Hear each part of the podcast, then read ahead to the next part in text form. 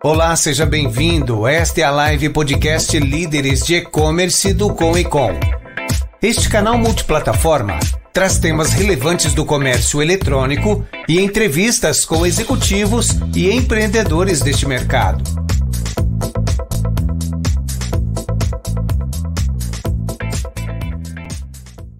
Olá, eu sou Fernando Manzano, apresentador da live podcast Líderes de E-Commerce empreendedor, fundador e CEO do Comecom, Comitê de Líderes de E-Commerce.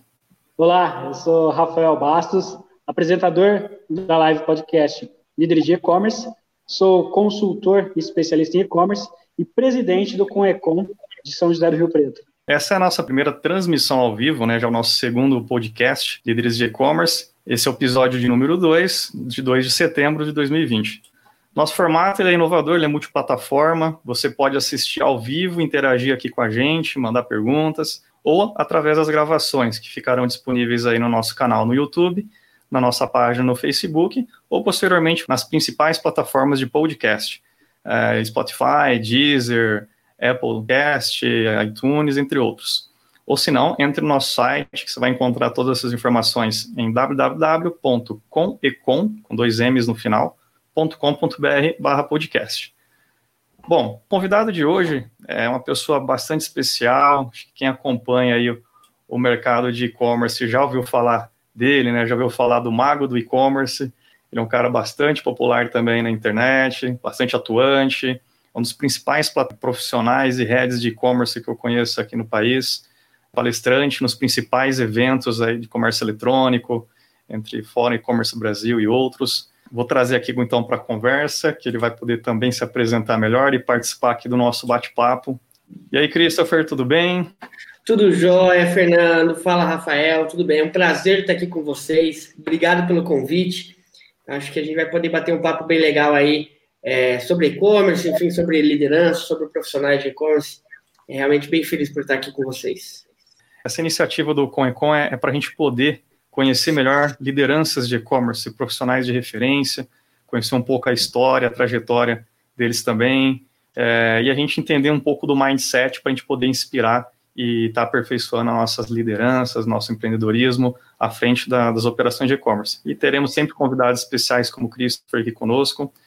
Christopher, eu queria que você contasse um pouquinho para a gente, um pouco da quem é o Christopher, um pouquinho da sua trajetória profissional até o momento atual e também matar a curiosidade de muitas pessoas que ainda não conhecem a questão do mago do e-commerce para todos. Perfeito. Bom, Fernando, é, a minha, minha trajetória no e-commerce, ela, ela começou é, no interior do Paraná, numa cidade chamada Ponta Grossa. É, eu estava numa festa na, no, na minha adolescência e naquela, naquele período, naquele tempo, a gente existia alguns sites, como existe até hoje, mas naquela época era mais, era mais frequente, que alguns sites tiravam foto de você nas festas, nas baladas, nos jantares, nos lugares, e depois entregavam um cartão de visita para você resgatar sua foto no dia posterior nesses grandes portais.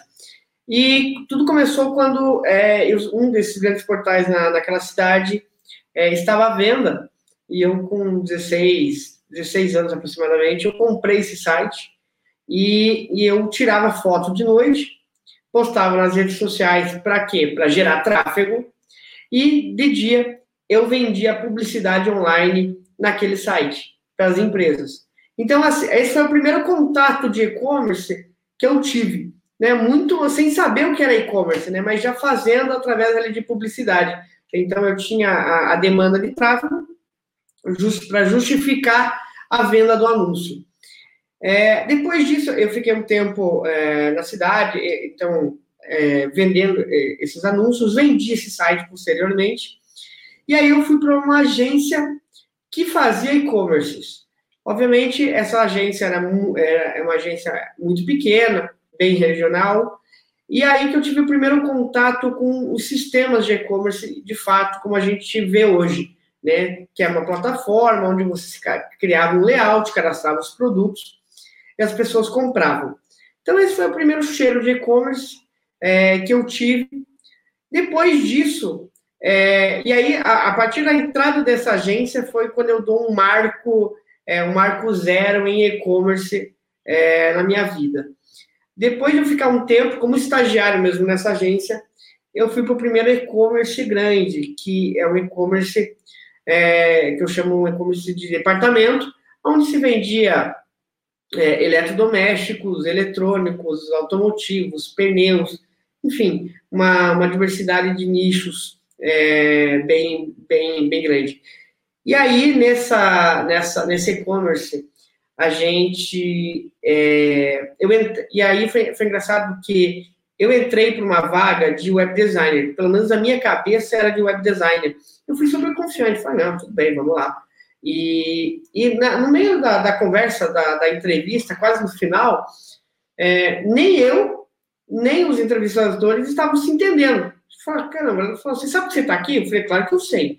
Eu estou aqui para fazer uma entrevista de uma vaga de web designer. Ele falou, eles falaram, não, você está aqui para uma entrevista, uma vaga de analista de marketing digital. Resumo da ópera. Eu entrei, né, né, é, confiaram ali no meu. Eu disse, enfim, né, tinha muita vontade de aprender.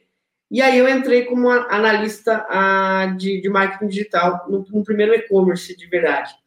Na época, a gente vendia já aproximadamente 10 milhões por ano uh, nesse e-commerce. E aí eu fui aprendendo, fui, fui, fui começando a aprender o que, que era marketing digital, o que, que era ROI, o que, que era investimento, é, Ed Cost, Budget é, awareness, enfim, uma, uma série de, de, nomenclaturas do, do e-commerce. E aí fui aprendendo, fui crescendo, e em dois anos de empresa eu fui promovido a gerente de marketing digital.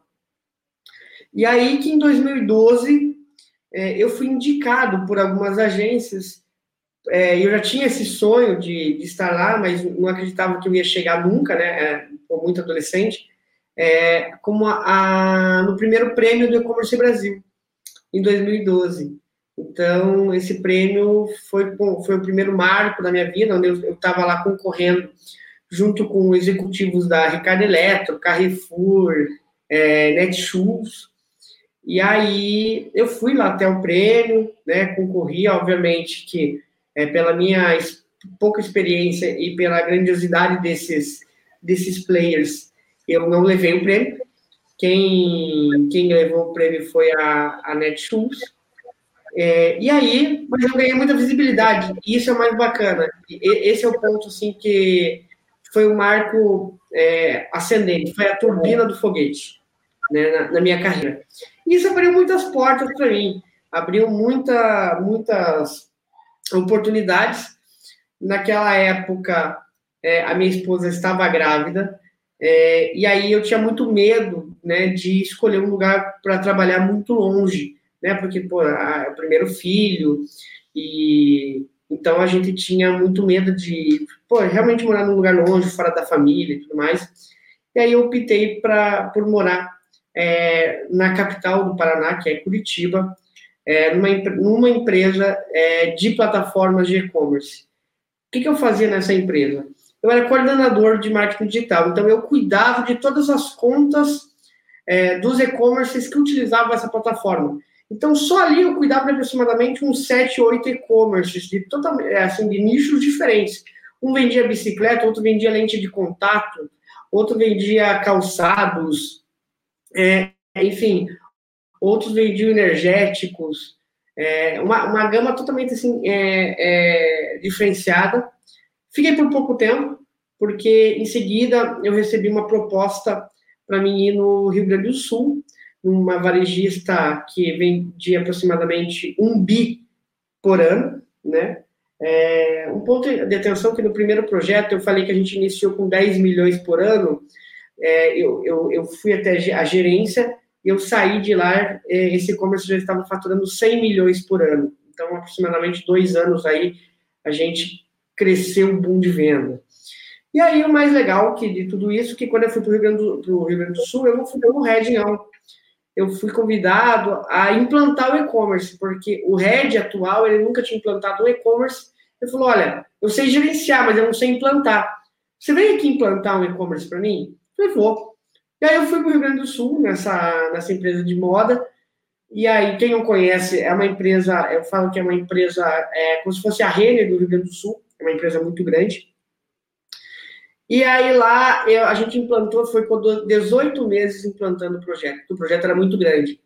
Então, desde processos, é, o Sales Plan, é, a gente criou uma, um centro de distribuição próprio. O que é um centro de distribuição? Desde a de construir o barracão, trazer os ferros, é, fazer toda a montagem de prateleiras, até as integrações de todos os softwares e os processos de packing, picking, expedição, entrada, saída, é, processos tributários, processos fiscais, é, enfim, para montar todo o e-commerce, além da plataforma, RP e diversas integrações financeiras, né?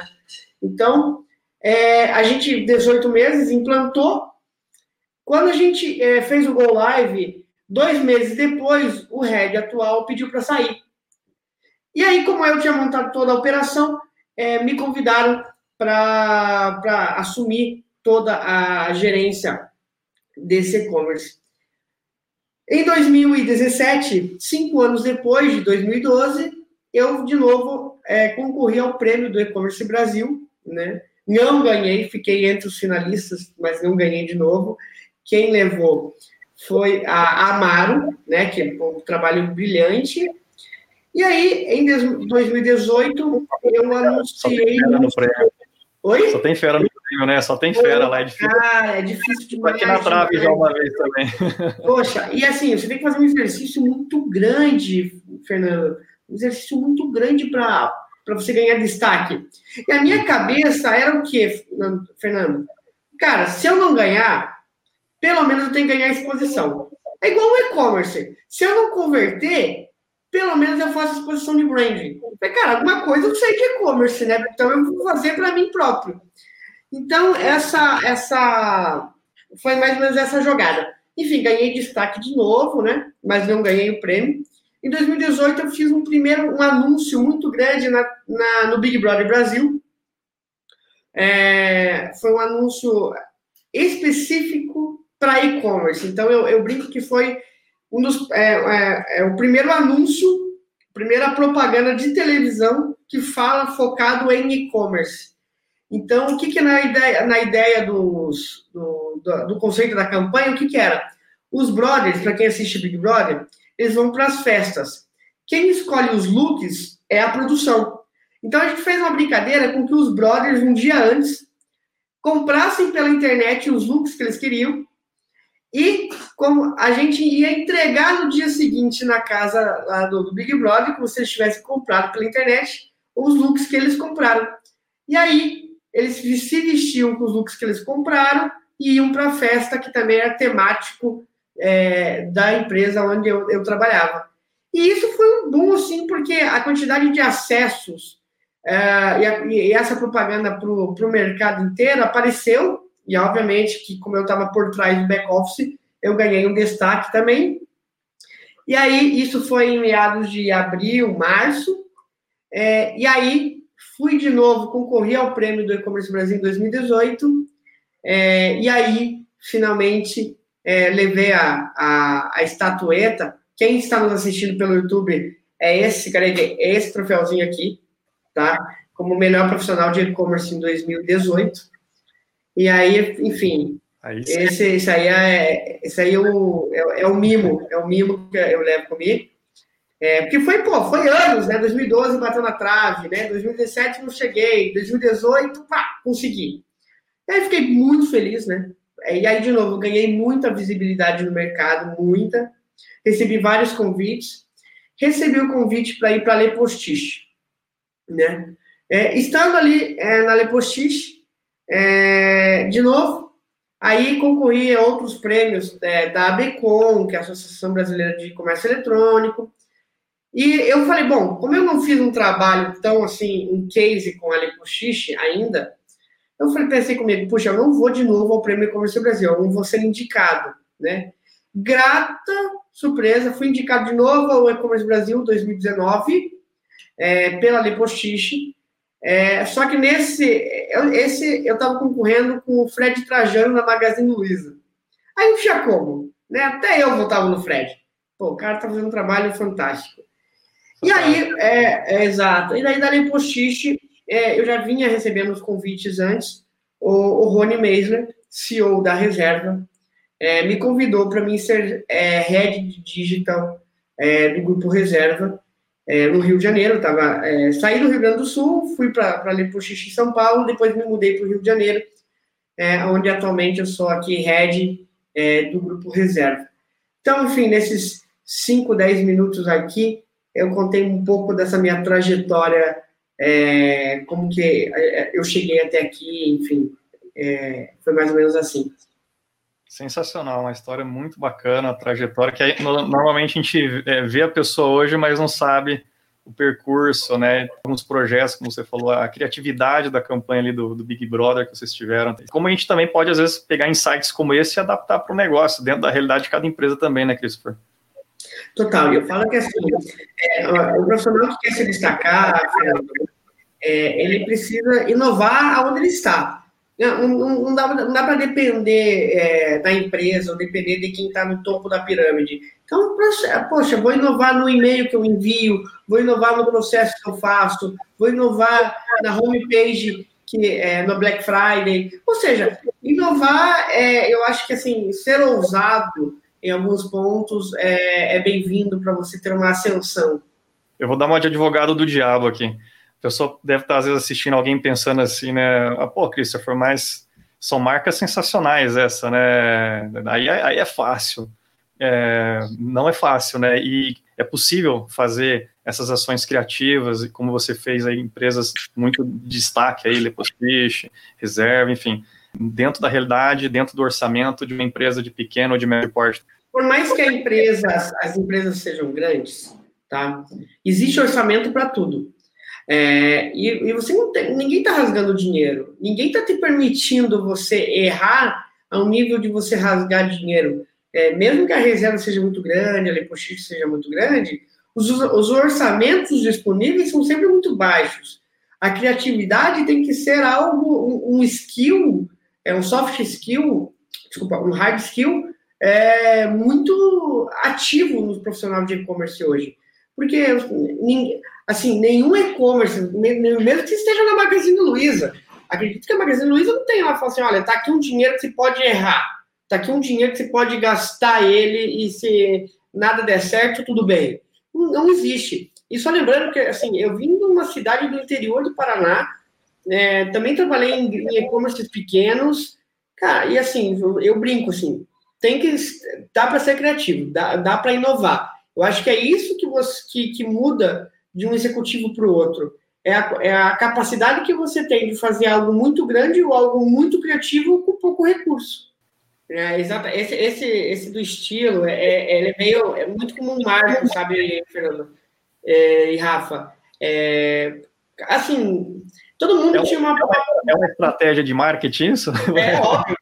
Cara, eu juro que eu ia pegar. Eu ia pegar aqui agora e, e deixar. Eu sempre, quem, quem, me conhece sabe que eu ando Leleu, eu ando de Sharp. É, é uma estratégia de marketing, sem dúvida nenhuma, porque se você vê os profissionais de e-commerce hoje, ah, sempre é o padrão. Camiseta, o blazer, o camisa e blazer. É, é traje, assim, poxa, eu sou executivo, né? Tem que estar tá lá. Eu falei, caramba, cara, deixa, deixa eu fazer um negócio diferente que tu não vai lembrar entendeu? Então, quem me vê nos eventos é, sabe que, pô, eu ando num estilo pô, diferente. E assim, claro que é uma jogada de marketing, mas é, é, é o meu estilo, no, no, dia a dia eu ando, tá? E muito porque eu, eu vim num background é, de muita empresa de moda. Então, assim, eu estava vivendo moda constantemente. Então, obviamente que você adota alguns, alguns estilos aí para a tua personalidade. Entendi. Mas no calor não dá, né? Tá, tá quente aí também ou não?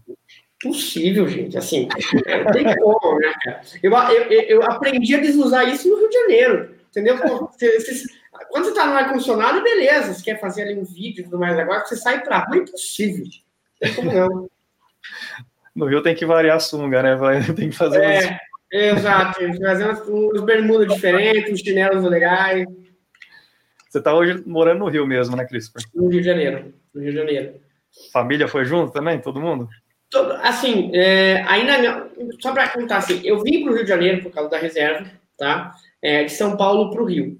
É, só que com essa pandemia, é, a gente, para quem está nos escutando né, muito tempo depois, é, na pandemia, isso, isso é, fez com que eu voltasse aqui para o interior do Paraná, aonde, é, onde tem a minha base familiar, justamente pela segurança, né? Rio e São Paulo eram os eixos que mais tinham casos de, de, de mortes é, por infectados. Então, para mim, não assumir esse risco com a minha família, a gente voltou. Mas, antes da pandemia, eu estava no Rio de Janeiro. Pegando o gancho um pouco nisso, é, você está fazendo essa gestão do e-commerce de forma remota. Como está a experiência? Como você está é, controlando a operação, coordenando tudo? Conta um pouco é que está sendo isso, ferramentas, de repente vocês estão utilizando aí para poder fazer comunicação, controles, enfim, conta um pouquinho como foi essa sua adaptação como a, a head da, da, da, operação e da reserva, e de repente, né, você teve que estar tá 100% remoto, né, e, e como está organizada a equipe também, tem gente que está remoto, que ficou lá na, em loco, lá na empresa, conta um pouquinho como é que foi essa mudança aí. Tá bom. Na reserva, a, a nossa primeira preocupação são as pessoas, seja os nossos clientes, seja os nossos colaboradores. Quando deu o lockdown, foi aproximadamente, se não me engano, dia 10, 15 de março, mais ou menos, tá? Eu, é, eu, eu, eu tinha recém-chegado, eu estava viajando, eu cheguei no Rio de Janeiro, é, numa segunda-feira, quando eu cheguei na segunda-feira, à noite, eles declararam lockdown.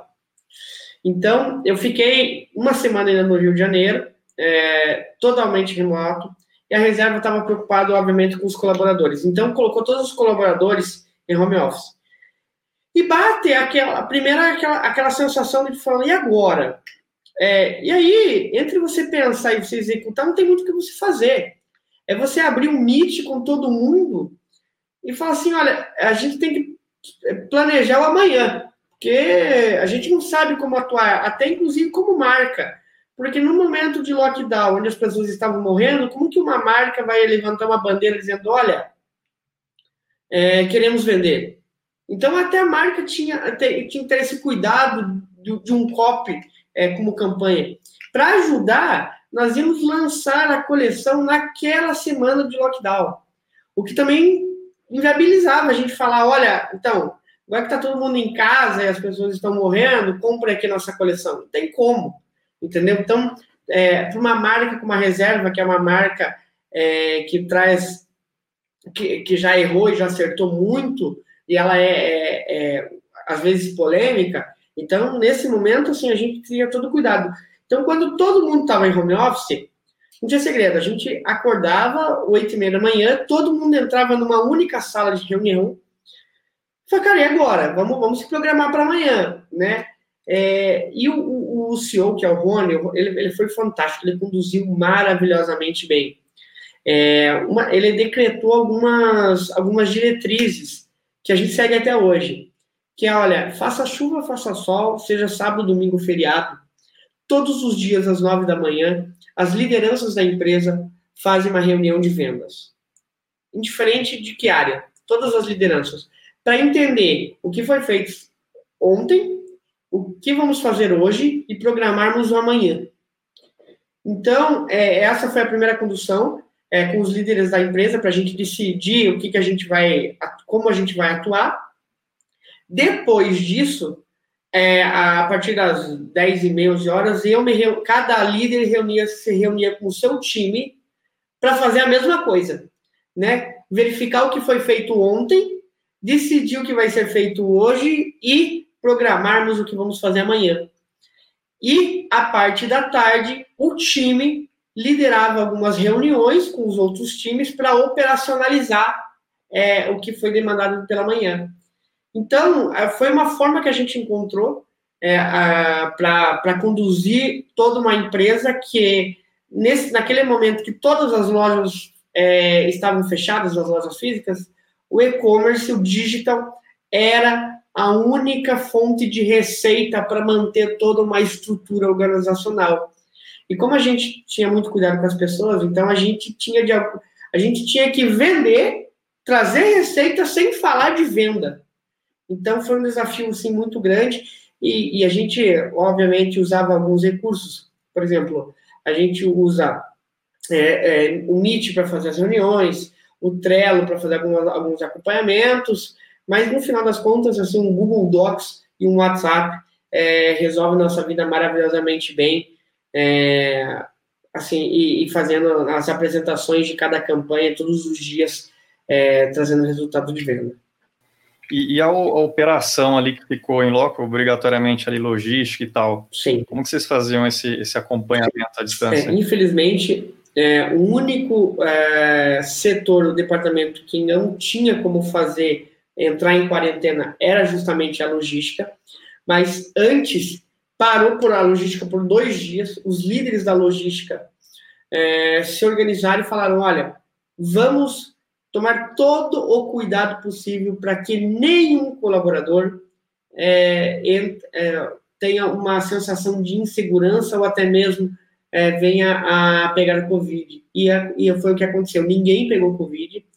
Foi criado todo um processo de segurança é, é, para entrar no CD álcool gel, medir a temperatura. Tinha que passar álcool gel, se não me engano, a cada 10 minutos, 15 minutos, né, para higienizar é, enfim, luvas descartáveis todo momento, todos de máscara, é, porque existe, além da segurança dos nossos colaboradores, é a segurança de quem está comprando é, o nosso produto, porque a embalagem está indo. Obviamente que a gente garantia a segurança até a entrada de um caminhão, porque a partir do momento do manuseio do produto fora do nosso centro de distribuição, a gente não tem como ter, é, é, garantir que nada aconteça. Mas, para o nosso centro de distribuição, a gente manteve. E o saque, é, até mesmo o saque que a gente tem, assim, dezenas de pessoas, é, nós mandamos home office. Então, cada pessoa respondia os clientes é, por o telefone, o e-mail, é, o chat, o WhatsApp, tudo é, de suas casas.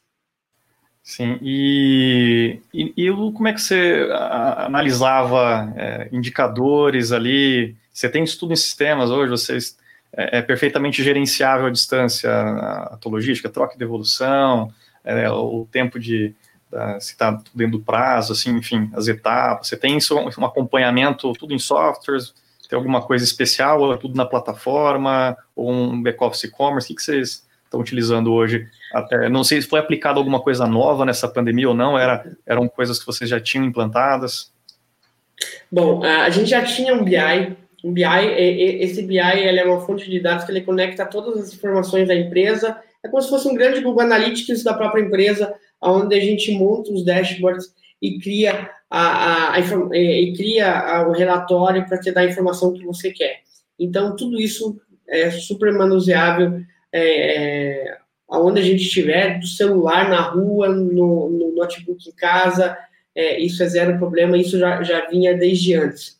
É, o que foi implementado, obviamente, que como o digital ganhou uma ascensão e uma importância dentro da companhia e até mesmo no resultado de, em vendas, é, ah, a gente precisava melhorar alguns processos, né? A logística que é, era muito mais voltada à distribuição de produtos para as lojas físicas, agora tudo era e-commerce. Então, os processos mudaram, é, algumas, alguma, alguns setores teve que é, ser reformulados dentro da própria logística para atender o volume é, da nova demanda. Enfim, então teve alguns processos que alguma, algumas lideranças teve que estar em loco na logística, é, no centro de distribuição, para mudar esses processos. Tirando isso, é, é, o grande desafio é, é, você realmente ser criativo, criar as campanhas, tudo tem que fazer cal, e no momento que se você se, você se atrasa 10 minutos, para quem entra na hora é uma eternidade, é, e justamente para que, como a gente tinha muita reunião, acabou que às vezes a gente não conseguia operacionalizar porque era muita reunião. Então a gente teve que dosar essa, essa questão de quantidade de reuniões versus quantidade de execução. E um ponto que a gente também teve que se adaptar muito é, a essa pandemia é a gente ser mais ágil, né? Então, quando antes na presencial, é, numa, numa reunião, você levava 5, 10 minutos de início para descontrair, para você trazer o café, para você contar é, do cachorro novo, do carro novo, agora não. Agora a gente já tem que ir direto com as informações, com os números para tomar a decisão. Ou seja, melhorou a produtividade também da, da empresa. Né? Muito. É, a empresa, tanto que é, a gente já voltou com a sede, tá? Em, algumas, em alguns departamentos, e o digital foi um dos que é, não voltou. Todo mundo em casa até agora, né? Toda a área de negócio, a área de tecnologia, porque está funcionando. E tem previsão de volta ou a empresa cogita, de repente, não, permanecer não, não, Sem previsão, tanto que no novo mapa é, de lugares da empresa não existe um lugar para o digital. Então, se um dia voltar, não sei se a gente vai ir para um co-work, se a gente é, vai ser é, é, um co-work na própria empresa, você tem que reservar uma sala para o digital ir lá certos dias mas não existe essa cogitação de voltar, não. Legal, então o remoto funcionou muito bem para vocês aí, pela percepção de você, da, da empresa, é, tem, tem contribuído bastante o, esse, esse, formato remoto e distribuído, né? Você está com a equipe toda distribuída, né? Exato. Isso é bom que o ganho, o ganho de vida, por outro lado, assim, é maravilhoso, porque, é, primeiro, primeiro ganho, as pessoas podem morar onde elas quiserem. Então, se elas quiserem ir para o interior, ter uma qualidade de vida, um custo menor de vida, elas podem ir. É, e o segundo ponto é a gente não se limita em contratar profissionais só do Rio de Janeiro. Podemos contratar profissionais de qualquer lugar do mundo para fazer parte do nosso time. A gente viu esse movimento de, de, principalmente São Paulo capital, né, a pessoa buscando qualidade de vida nesse momento de pandemia. Muitos foram para o interior ou voltaram para cidades de origem, trabalhando remoto, né? Exato. E pegando esse gancho, você falou também da, da parte de qualquer pessoa do planeta, qualquer empresa do planeta pode contratar profissionais de qualquer lugar também. É, eu estava escutando um podcast do E-Commerce Brasil, E-Commerce Cast lá, com o Daniel Nepomucemo o uhum. Rodrigo Nasser, que ele, a, o Daniel foi demonstrar uma preocupação muito grande quanto a isso. Falou, cara, nós estamos correndo risco de um cara lá fora contratar profissional nosso pagando euro, pagando em dólar, né? E a gente está mega desvalorizada a moeda, então a gente tem um risco real, que isso já acontecia em, em pouca quantidade, alguns trabalhos remotos, né? Mas era muito na área de TI, porém agora é, vai potencializar muito mais, vai ter muito mais pessoas, é, empresas contratando excelentes profissionais é, com mínimo de critério ali, no bom sentido, né? Se a pessoa falar o idioma dela, um inglês, que tem excelentes profissionais que falam, é, ele vai receber um, uma remuneração que, às vezes, aqui no Brasil a gente vai ter dificuldade de competir, né? Vamos fazer uma analogia com o jogador de futebol, né? Você vê que vários talentos vão para fora. É, então, é, é, acho que a pandemia está tá, tá proporcionando é, essa mudança na questão da, da empregabilidade, do mercado de trabalho, que vai começar a ter muitas empresas de fora contratando e levando, né? Levando remotamente excelentes profissionais nossos. Não vai precisar o cara morar lá em Portugal, lá na, na Espanha, assim, qualquer outro país, ou nos Estados Unidos, enfim. Ele vai poder estar tá, daqui atuando por um e-commerce de outro país. Não, e isso é, isso é verdade. Vamos pensar que um profissional hoje, é, ele, um profissional pleno, vamos supor, ganha aqui 10 mil reais, né?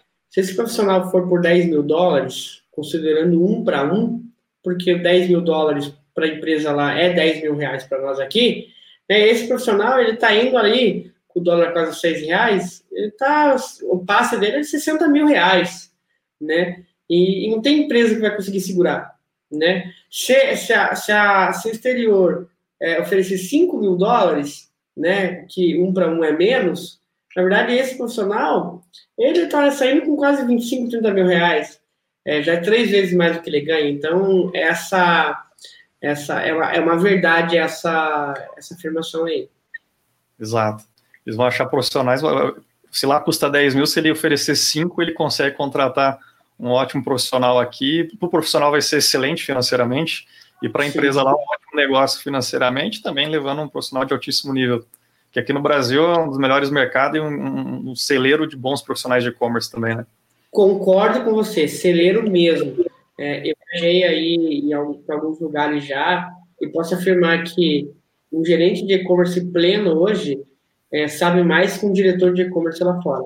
Bom, vamos para. Nós temos hoje algumas perguntas aqui dos nossos seguidores. O Renan Martins, boa noite, Ana, obrigado pela pergunta. Christopher, para uma empresa que revende produtos é, de fabricantes e indústrias e está começando um e-commerce marketplace, nesse caso, Seria mais viável focar em alguma marca específica e trabalhar cada vez mais em cima dela, ou trabalhar de uma forma geral, é, de vários produtos e marcas para converter é, o máximo possível? Tá bom. É, primeiro ponto aí, Renan, primeiro, obrigado pela pergunta.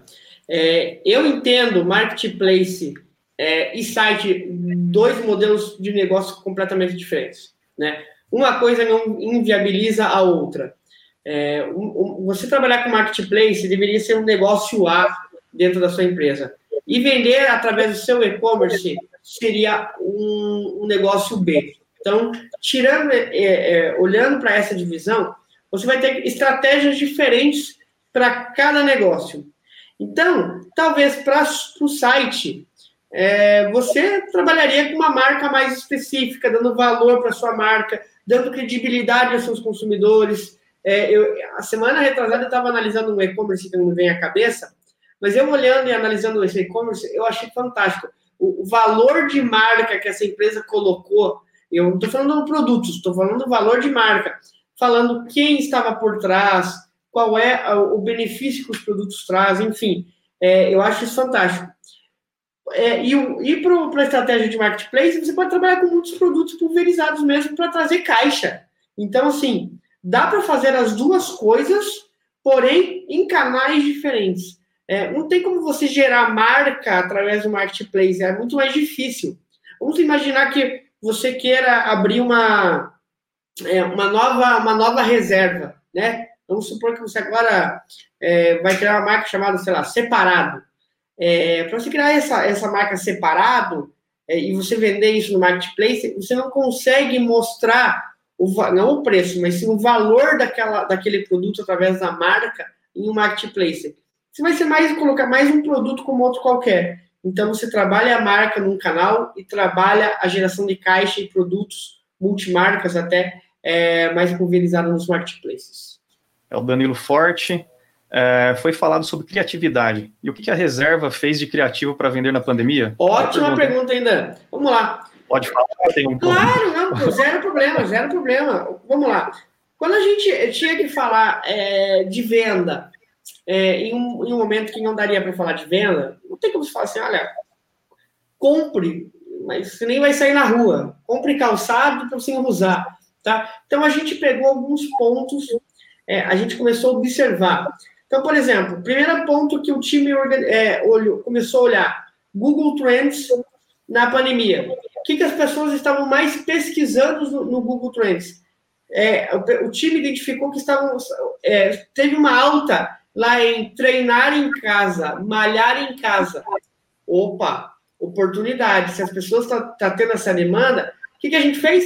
Pegou os nossos produtos que eram mais confortáveis, os mais, malha boa, é, calça maleável, é, e fez um banner na home e falou: olha, treino em casa produtos para você se sentir confortável. Pronto. Então a gente gerou uma oferta em cima de uma demanda. Isso é ser criativo.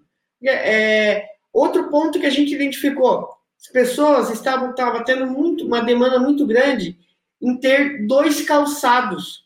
Um para usar dentro da, de casa, outro para usar fora de casa. Outra oportunidade, a gente fez kit de calçados, a gente fez kit de chinelos, quem tirava essas fotos? Os próprios colaboradores dentro de casa. Eles colocavam os chinelos da reserva, é, abriram a porta, colocavam os dois chinelos fora, os dois chinelos dentro, tirava a foto de cima, jogava no Photoshop e criava, né? Chinelo para você, kit de chinelo, né? Um para rua e um para dentro de casa. Então, isso é, é entender a, demanda, a nova demanda do consumidor e ser criativo. Então a gente vende sem falar de venda. Vocês entenderam a jornada né, do cliente Exatamente. em casa, né? Exatamente. E essa questão do sapato é verdade, eu também fico uma fileirinha de calçado fora, um outro é, para dentro de casa. É isso aí. Fora, dá uma espirradinha de álcool no solado também. Perfeito. Outra, outro ponto que a gente identificou também, para dar mais um exemplo, é, as pessoas, é, como nós, é, muita live, muita call, é, muita reunião. Então a gente criou camisetas com frases dessas reuniões. Do tipo, você está no mudo, não estou te ouvindo, desculpe, caiu minha conexão. Então, todas essas frases dessa, desse, desse novo normal, a gente também colocou em estampas de camisetas e, e vendeu essas camisetas né, para essas pessoas. Sensacional. Temos mais uma pergunta, cara, essa é ilustre, hein? Olha quem mandou uma pergunta aqui para nós. Olha o Win! Legal, Ian. Muito obrigado. É uma honra Obrigado, ter você. O Ian também palestrou recentemente no nosso evento online Transformação Digital na Indústria. Foi uma honra sensacional a palestra. Muito obrigado, Ian, pela pergunta. É muito boa. Tem continuação aqui a pergunta, tá? Ele fez em duas etapas. Christopher, a reserva tem canais multimarcas. Você tem é, e-commerce B2B? Tá, vamos lá. Continuação, ó. Essa, tá. vai, essa vai ser difícil. E como estão lidando com os franqueados? Perfeito, duas perguntas maravilhosas. Bom, vamos lá. Estamos trabalhando, a gente tem multimarcas? Sim, nós temos mais, se eu não me engano, posso estar errando aqui, mais de 1.500 pontos multimarcas. Para quem está nos ouvindo, quem está nos assistindo e não sabe o que é pontos multimarcas, eu vou explicar. Né? Vamos, vamos imaginar que o seu Joaquim tem lá no, em Ribeirão Preto uma, uma loja de roupas que vende é, várias marcas, inclusive reserva. Então, é a loja do Joaquim Modas. Então, ele tem várias é, marcas lá. Isso é um ponto multimarca.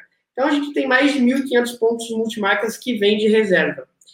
É, então, tem e-commerce B2B? Não. Nós não temos um e-commerce B2B. Mas éramos, éramos da nossa obrigação ajudar esses pontos multimarcas.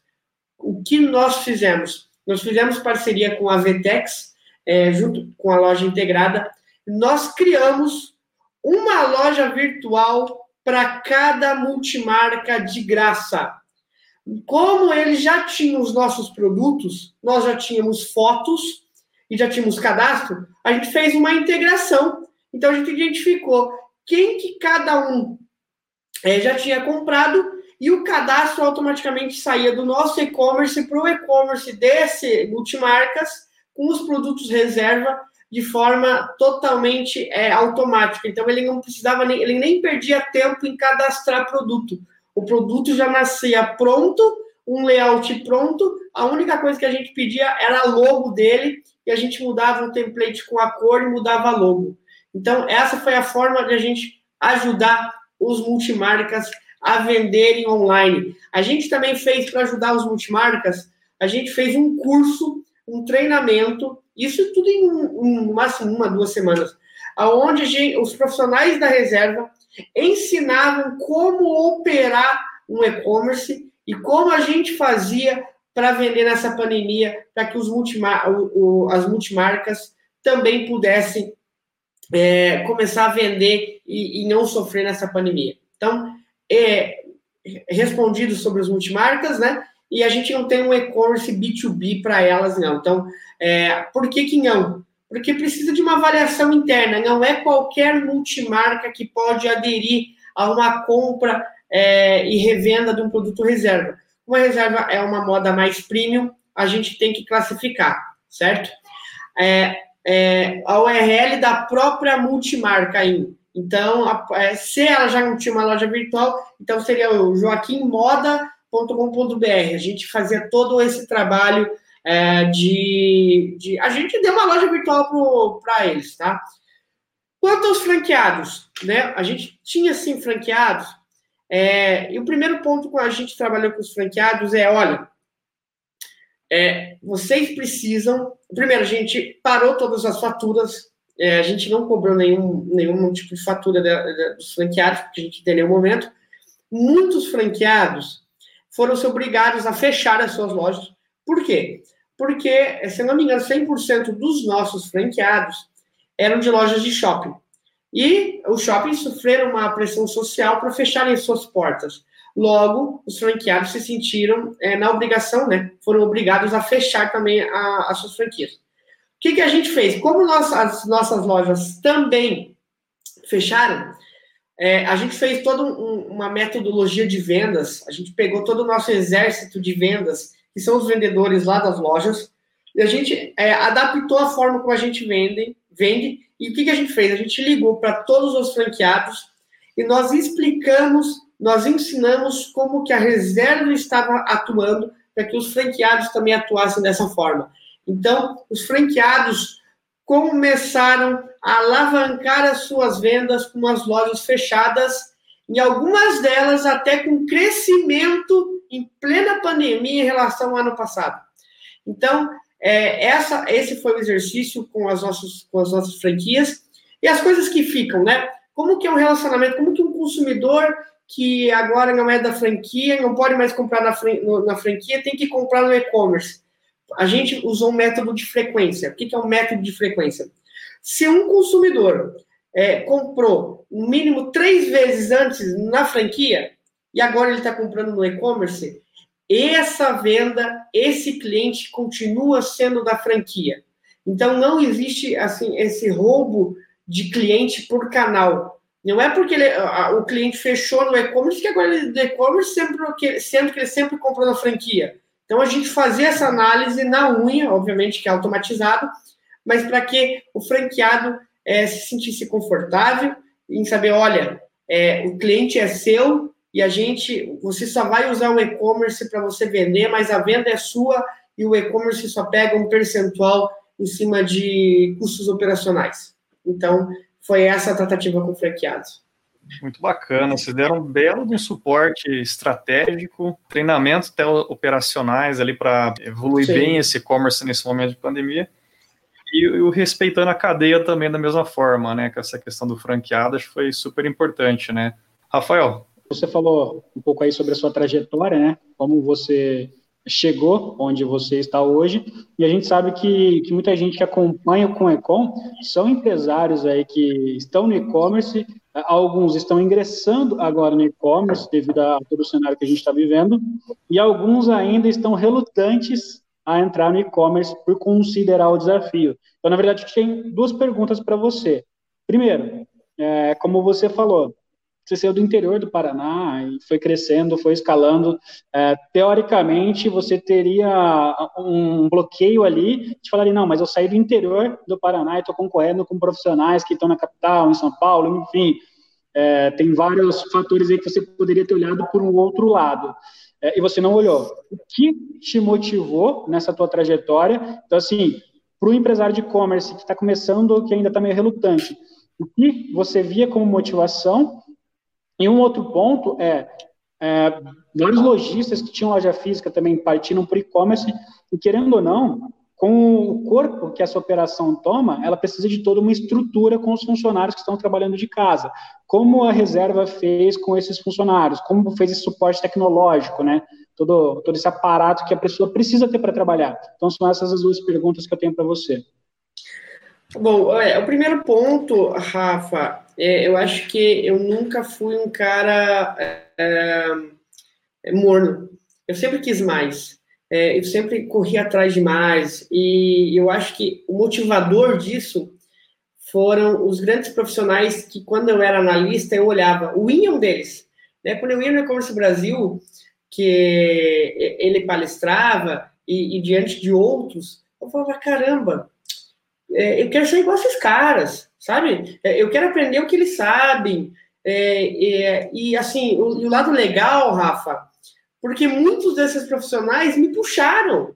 É, me puxaram no quesito aprendizagem motivacional, né? O Pedro Black Friday, Samuel Gonzalez, que era da, da Milênio, hoje está no E-Commerce Brasil, é, a própria Vivi me dando, me dando oportunidades, e vários outros profissionais, né? Na época, tinha o Flávio, o Flávio Dias, que era VP é, da Walmart é, no e-commerce, o Donato, é, cara, enfim, uma, um, profissionais que hoje eles talvez nem estejam em foco, mas na minha época eram, eram, eram os magos, né? É, era para quem olhava e falava assim: caramba, eu, eu quero ser igual a eles.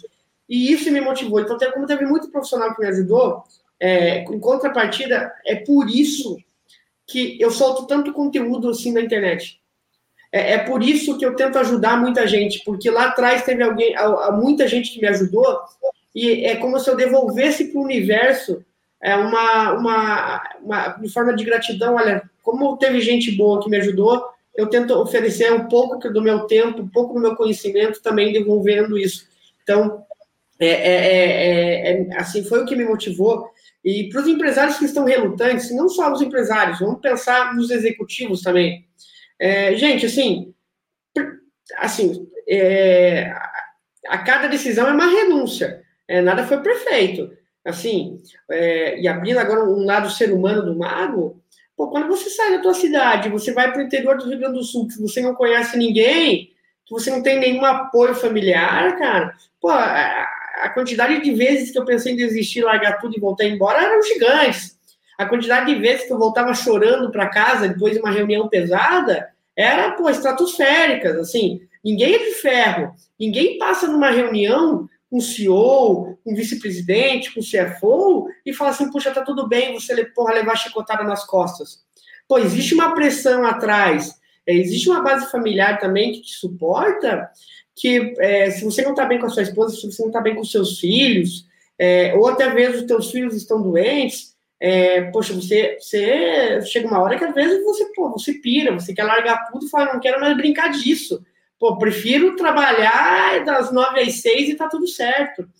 Então, existe, sim, muito desgaste é, emocional e aí, gente, para quem está nos escutando, eu falo e para mim, assim, seria a, a, grande mensagem que eu quero deixar, é, é, é falar assim, é, é, essa resiliência que um profissional de e-commerce leva, porque é, tecnologia muda constantemente, processos mudam, jornadas de clientes mudam, tem uma garotada nova vindo aí, que, pô, estão dando um banho de marketing digital, estão dando, assim, uma, uma, uma, uma era que, cara, assim, eu não vivi essa era, de, de, marketing digital. A minha, a minha época de marketing digital era completamente diferente de como ela é executada hoje. Você não consegue acompanhar. Então, o que fica é justamente as suas experiências e as suas resiliências.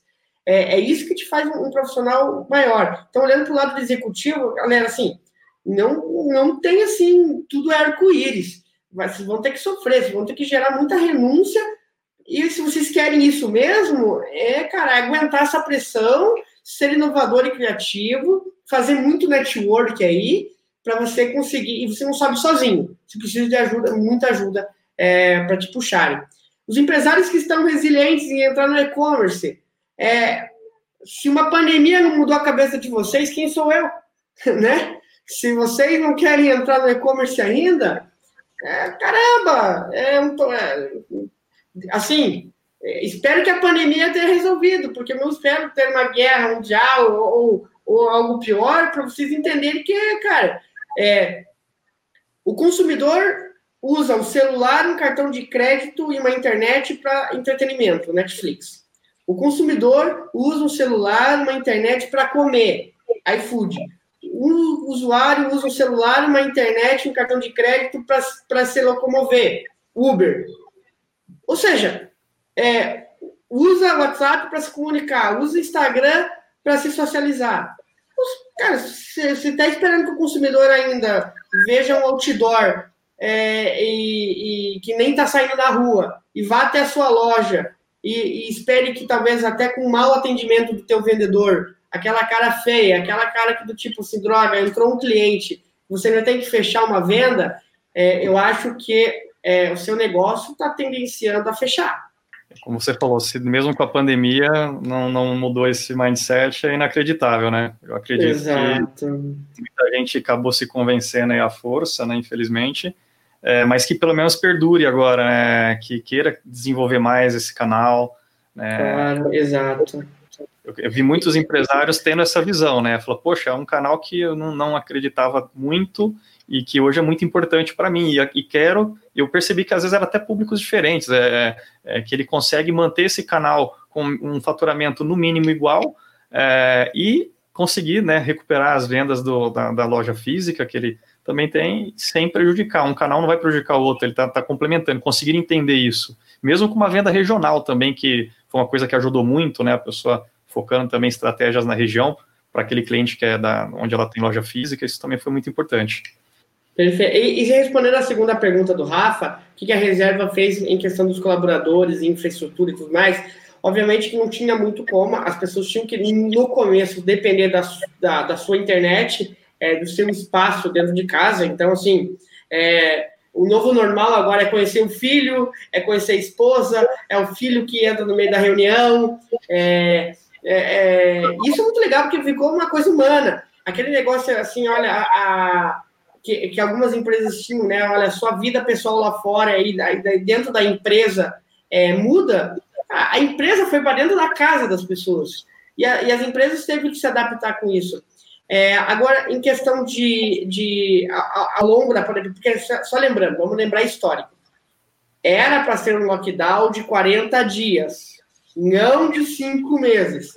Então, a gente sempre esperava que na próxima semana as coisas iam melhorar, que no próximo mês tudo ia voltar. Então, algumas decisões a gente foi prolongando, porque a gente não sabia onde isso ia dar.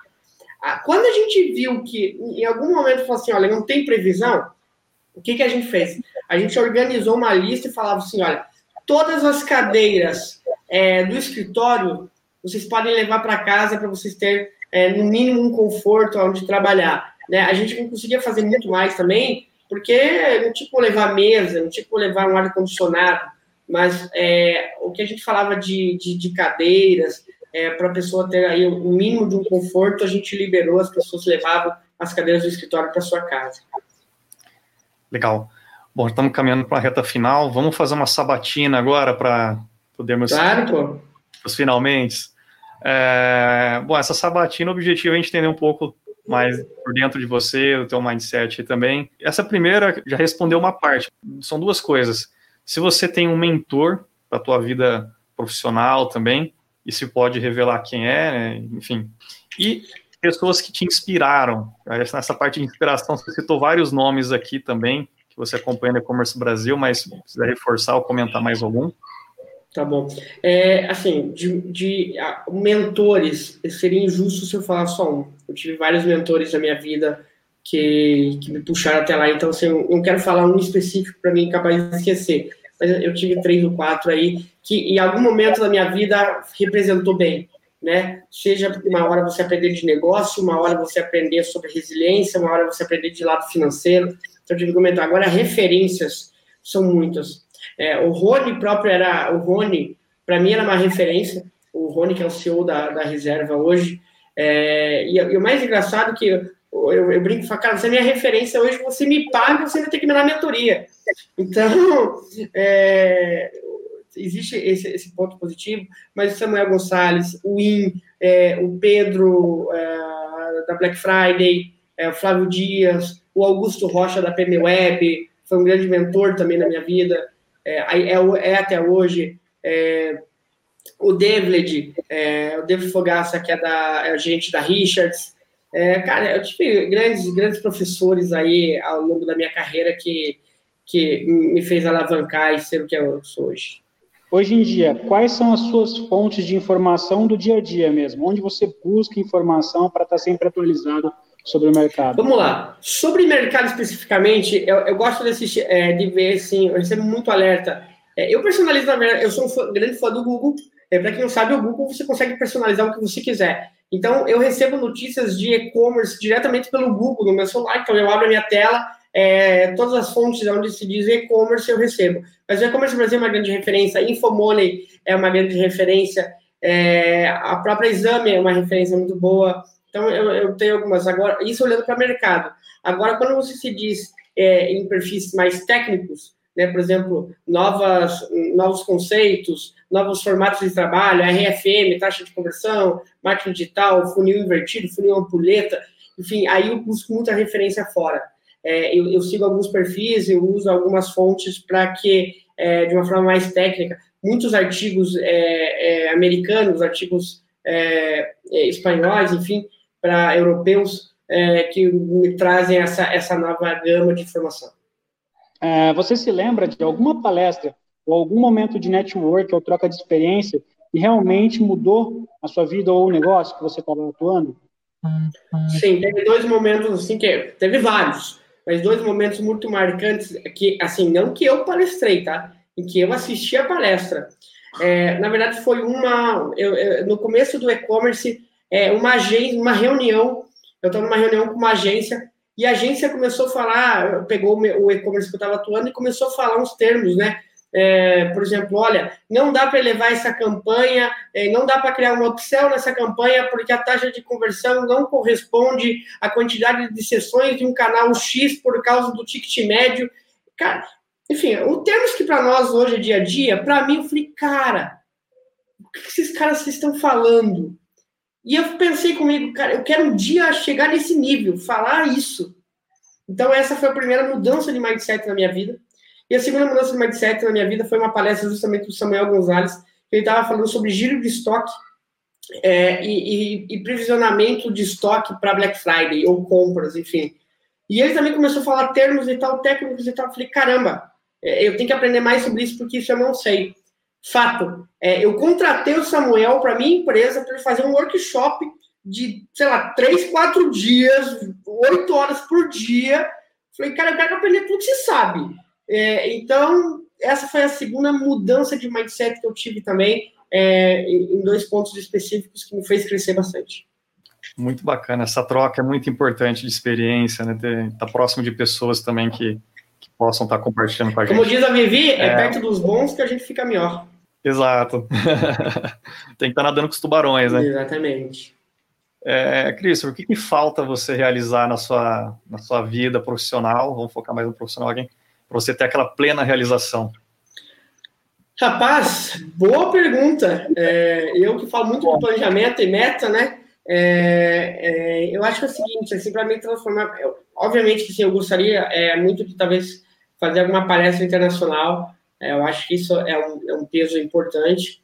É, isso, assim, realmente é um bom. Mas eu queria chegar em um determinado momento de vida, assim, para me realizar profissionalmente, aonde eu fosse um quase um nômade digital, aonde eu conseguisse trazer é, é, informações do mercado. Por exemplo, assim, eu gostaria de ir para a Europa, no evento da Europa, fazer é, é trazer um resumo de tudo que os e-commerces da Europa estão, da, da Europa estão fazendo, trazer para o Brasil. É, pegar conteúdos técnicos, é, mastigar e trazer para as pessoas né? Para que as pessoas não tenham que buscar essa informação e, e, eu seja uma fonte rica de informação, mas não só de informação de mercado, não, não é isso, mas informação técnica. Por exemplo, como que eles fazem CRM lá e que vocês podem fazer CRM aqui? Então, acho que esse seria o meu caminho de vida. É, ah, mas você não quer ser executivo para sempre? Pô, eu adoro ser executivo. Mas pensando daqui 10, 15, 20 anos, é, é muito para esse caminho que eu gostaria de ir e já trazer transformando para a realidade das empresas aqui, né? Acho que isso que é o mais Mastigado, isso, exatamente. Ah, só trazer e traduzir conteúdo não é esse o significado. Vamos para a saideira, Rafa? Manda aí. Bora, vamos para a saideira. Christopher, quero te pedir um grande favor. Qual tá. que é a dica de ouro que você daria para os nossos seguidores do Líder de E-Commerce que estão ouvindo esse podcast ou assistindo essa live? É, a dica de ouro, assim, que eu friso muito é cuide dos seus clientes. Os seus clientes são os seus maiores ativos. Seus clientes valem mais do que estoque, valem mais do que infraestrutura. Porque é através dos seus clientes, ou é através dos clientes, que uma empresa alavanca a venda ou, ou pegue recuperação judicial. É, é pelo cuidado dos seus clientes que uma empresa é vendida valendo muito ou valendo quase nada. Então, quando uma empresa compra outra, não está comprando talvez só a tecnologia, está comprando uma base de clientes, está comprando quanto aquela cliente consegue gerar caixa rapidamente com os clientes, quanto que aqueles clientes geram recompra. Então, e, e mesmo que você não está pensando em não vender a sua empresa, é, os seus clientes é seu, seu, é seu maior ativo. É com eles, é, é eles que escolheram a sua empresa para ter uma experiência, para comprar o seu produto. Então, valorize isso, porque a recompra ela é muito mais fácil de ser conquistada do que um cliente novo, ela é muito mais barata, é, você tem dados, é, você consegue é, ter histórico de compra, é só atuar em cima dos seus clientes. Eu acho que essa é a dica que eu deixo para quem está nos assistindo ou, ou escutando. Sensacional, fechamos com chave de ouro, hein? Essa foi uma dica muito boa mesmo. Eu sou defensor também dessa questão de tratar muito bem a base, da recompra, Isso é muito importante, acho que traz a sustentação aí a longo prazo aí do e-commerce, né? Viver só de comprar novo cliente e não trabalhar isso da base, valorizar ele, aí fica difícil a situação. Pessoal, muito obrigado. É, Christopher, foi uma palestra sensacional. É, acho que compartilhou informações muito ricas aqui com a gente hoje. Rafa, você quer fazer um comentário aí final para a gente poder depois também pegar na sequência aqui as últimas palavras do, do Christopher, um agradecimento? Não, primeiramente, quero agradecer, né? Terminou aí com essa dica mágica do, no final aí, né? Para ajudar todo mundo que está assistindo, todo mundo que está ouvindo. E o contexto que eu tiro desse nosso papo aqui, um, um resumo, assim, uma captada de informação é, é não vem falar que, que você está limitado porque é difícil, porque você não tem conhecimento, porque você não tem recurso, porque está aqui o Christopher para dar esse exemplo, né? O, não sei se todo mundo sabe, mas o Fernando também, né, saiu do, do interior do Paraná, veio de Santa Fé. Então, assim, são duas pessoas de, de cidade pequena que tiveram crescimento e o Christopher cresceu, buscou informação, é, se espelhou nas referências, se tornou referência e, e o que ele falou também, é, tem algumas marcas que são maiores que realmente elas têm um, um orçamento maior mas percentualmente falando, todo orçamento é baixo perante ao objetivo que as marcas buscam, que as marcas querem atingir. Então, assim, é, em resumo, não tem mimimi, é pegar e fazer. É, não existe mágica, né, Mago? Existe muito trabalho, como você sempre fala. Muito obrigado aí pela, pelas palavras. Bom, gente, Rafa, é, Fernando, eu que agradeço aí é, o convite. É, e eu sempre falo assim, espero que se é, para uma única pessoa a gente tenha gerado um insight, a gente tenha motivado ou ensinado alguma coisa, eu acho que o objetivo está cumprido. Porque é, é para isso que a gente gera conteúdo, é para isso que a gente inspira as pessoas, para que as pessoas consigam alavancar é, acima do que elas esperam para elas mesmas. Então, agradecer a todo mundo. É, quem quiser me seguir nas redes sociais, é, arroba mago do e-commerce. É, lá eu disponibilizo vários cursos práticos, várias formas, vários conteúdos que de fato eu trago mastigado. Não é curso de PPT, é curso onde você assiste uma aula e já consegue executar aquilo é, no mesmo dia. Então, agradecer a todo mundo que está nos ouvindo, ficou até o final. Um beijo no coração e, e, e bora vender, porque foguete não dá ré, galera. Sensacional. Obrigado e todos estão acompanhando a gente também online. Muito obrigado pelas perguntas, acabou enriquecendo bastante. O conteúdo acho que foi de altíssimo nível. É, eu, já, eu já tinha uma expectativa conhecendo muito bem o Christopher, já palestrou para a gente aqui também no CoinCon. Ia, ia vir novamente agora na presencial, mas a pandemia não permitiu. Mas estamos aqui online. Agora que cada um possa pegar um pouco dessa semente se inspirar para é, levar para dentro do seu negócio, né, adotar também um pouco dessa da, dessas práticas e também do mindset que a gente observou aqui do, do Christopher também, acho que isso que é importante, a gente se inspirar em pessoas de referência aí, né, e que tem essa, é, é, essa, essa vontade de estar compartilhando com a gente, que, como ele falou, né, a gente tem que devolver para o universo de volta um pouco daquilo que a gente aprendeu. Bom, pessoal, muito obrigado. Quem quiser assistir depois esse episódio via podcast, né, a gente está fazendo essa gravação ao vivo para vocês também interagirem com a gente, pode acompanhar nas principais plataformas, então pode entrar no Spotify, Deezer, maioria nós já estamos presentes, ou entra no nosso site www.comecom.com.br barra podcast. E é isso aí, pessoal. Até a próxima. Vamos gravar um próximo episódio, né? Sempre aí, vamos tentar manter o mesmo dia, o mesmo horário. Então vocês podem conferir ou assistir o vídeo no nosso canal do YouTube ou no Facebook. Muito obrigado aí, até a próxima. Valeu, gente. Obrigado.